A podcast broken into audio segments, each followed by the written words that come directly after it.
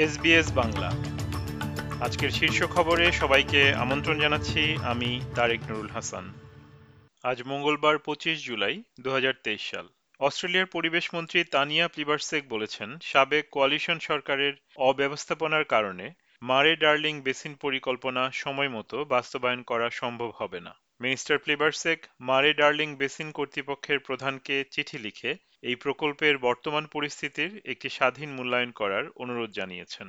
দেশের নারীদের বিভিন্ন সংগঠন ও সচেতন নাগরিকদের একটি অংশ অস্ট্রেলিয়ার কনসেন্ট আইন বিষয়ক সিনেট এনকোয়ারিকে বলেছে যে, দেশের সবখানে এ সংক্রান্ত আইনে সামঞ্জস্য থাকা উচিত। এ বিষয়ে তিন দিনের সংসদীয় শুনানি শুরু হয়েছে, যা অস্ট্রেলিয়া জুড়ে কনসেন্ট বিষয়ে বিভিন্ন সংজ্ঞা এবং বিচার ব্যবস্থা কীভাবে যৌন সহিংসতা থেকে বেঁচে যাওয়া মানুষদের সহায়তা দিচ্ছে, এসব বিষয়ে পরিষ্কার ধারণা নেয়ার চেষ্টা করছে।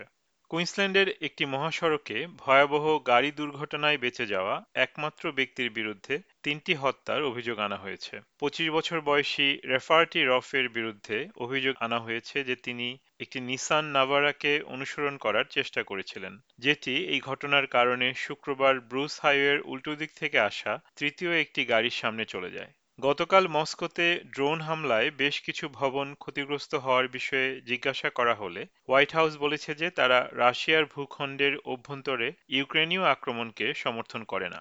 রাশিয়ার প্রতিরক্ষা মন্ত্রণালয়ের সদর দপ্তরের কাছে দুটি ড্রোন বিধ্বস্ত হওয়ার পর রাশিয়া ইউক্রেনের বিরুদ্ধে কঠোর প্রতিশোধমূলক ব্যবস্থা নেওয়ার কথা জানিয়েছে। গ্রিসের রোডস দ্বীপের মাসারি গ্রামের বাসিন্দারা গাছের ডাল জড়ো করে মাটি খনন করে দাবানলের আগুন ছড়িয়ে পড়া আটকানোর চেষ্টা করছেন।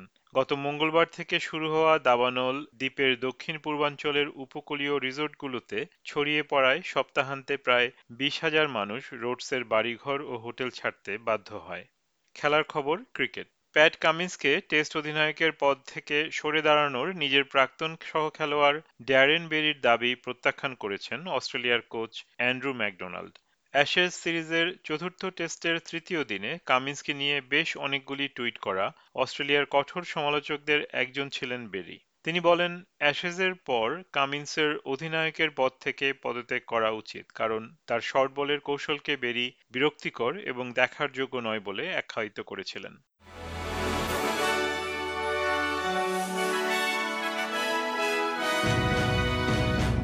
শ্রোতা বন্ধুরা, এই ছিল আমাদের আজকের শীর্ষ খবর। এসবিএস বাংলার প্রতিদিনের সংবাদ নিয়ে আমাদের আরও পডকাস্ট শুনতে ভিজিট করুন SBS dot com dot slash Bangla. বিদায় নিচ্ছি, আমি তারেক নুরুল হাসান। সবাই সুস্থ থাকুন, আনন্দে থাকুন। আমাদেরকে লাইক দিন শেয়ার করুন, আপনার মতামত দিন। ফেসবুকে ফলো করুন এস বাংলা